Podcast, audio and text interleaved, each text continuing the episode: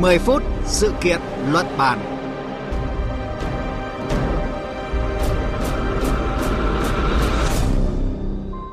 Thưa quý vị và các bạn, lạm phát tăng vọt, giá cả nhiều mặt hàng thiết yếu tăng, đó là vấn đề mà nhiều quốc gia trên thế giới đang phải đối mặt. Thái Lan cũng không phải ngoại lệ khi giá nhiên liệu, giá nhiều loại thực phẩm đã tăng từ mười đến năm mươi phần trăm, ảnh hưởng không nhỏ đến cuộc sống của người dân. Để kiểm soát đà tăng giá cả, Thái Lan vừa thông báo sẽ giữ nguyên giá bốn mươi sáu mặt hàng, bao gồm mì gói, dầu thực vật, đồ hộp và năm loại dịch vụ thiết yếu cho đến cuối tháng sáu năm sau. Biện pháp này của Thái Lan nhằm bảo vệ những nhóm người dễ bị tổn thương trong xã hội, với phương châm không ai bị bỏ lại phía sau. Trong chương trình mười phút sự kiện luận bàn hôm nay, chúng ta sẽ cùng tìm hiểu về những nỗ lực nhằm kiểm soát đà tăng giá cả của chính phủ Thái Lan.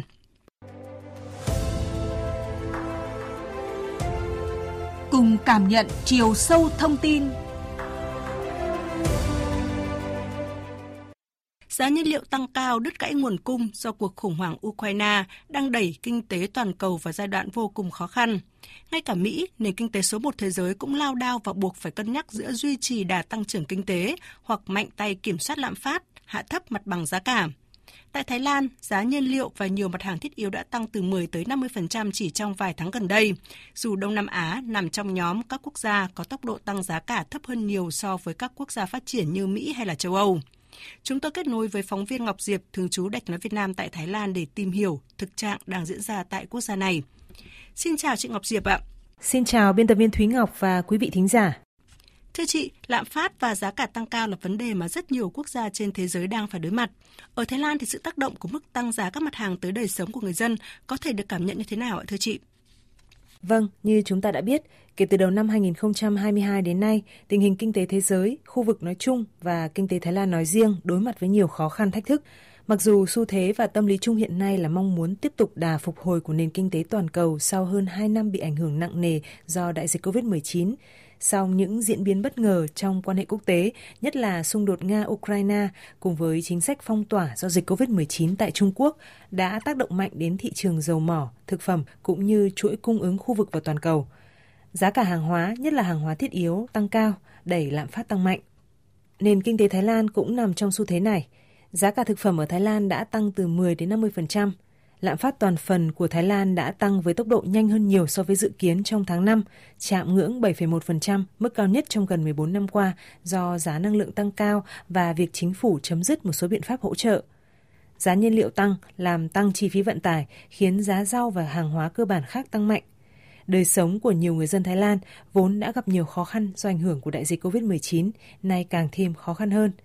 Tại các trung tâm thương mại hay siêu thị của thủ đô Bangkok thì lượng người mua hàng hóa không quá đông như trước, đa phần là các bạn trẻ đến trung tâm thương mại để thư giãn và trò chuyện. Trong khi đó thì nhu cầu về sử dụng than củi cũng tăng mạnh ở Thái Lan do giá ga nấu ăn tăng cao.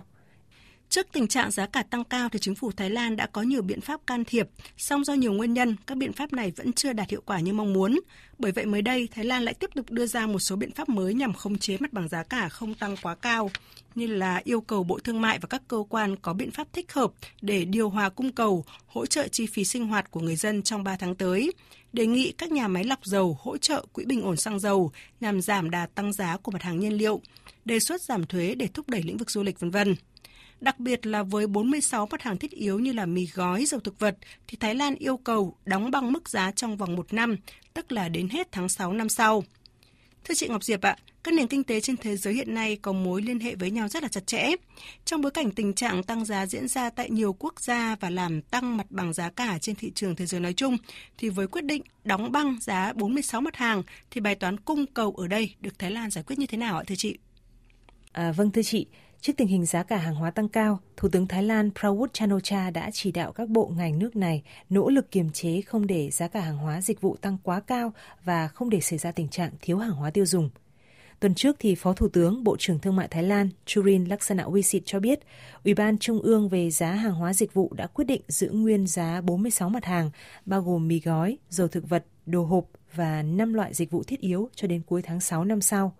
Ông Jurin cho biết, Bộ Thương mại đã chỉ đạo chính quyền các địa phương theo dõi, giám sát chặt chẽ giá cả hàng hóa, ngăn chặn thương lái tăng giá các sản phẩm được kiểm soát. Thủ tướng Prayut cũng đã chỉ đạo Bộ Thương mại bổ sung thêm hai mươi điểm cùng với năm mươi địa điểm đã được triển khai trước đó để bán hàng bình ổn giá.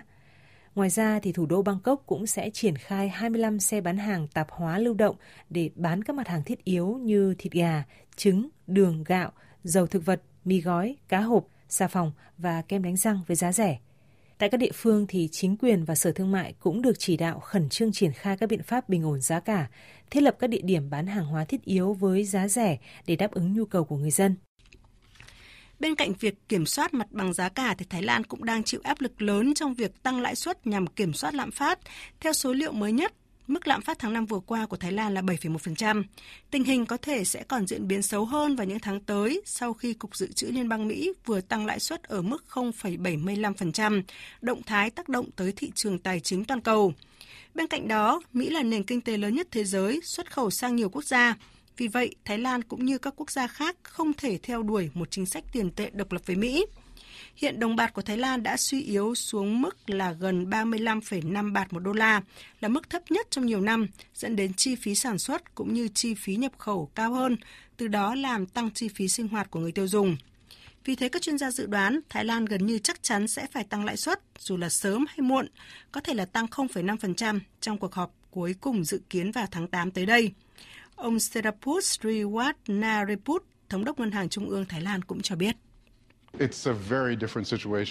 Tình hình hiện tại thực sự rất khó khăn. Bất cứ quyết định nào được đưa ra lúc này đều phải tính toán đến sự ổn định tài chính, đến tác động với nền kinh tế trong nước, nhất là khi kinh tế vẫn còn chưa phục hồi sau dịch covid mười chín.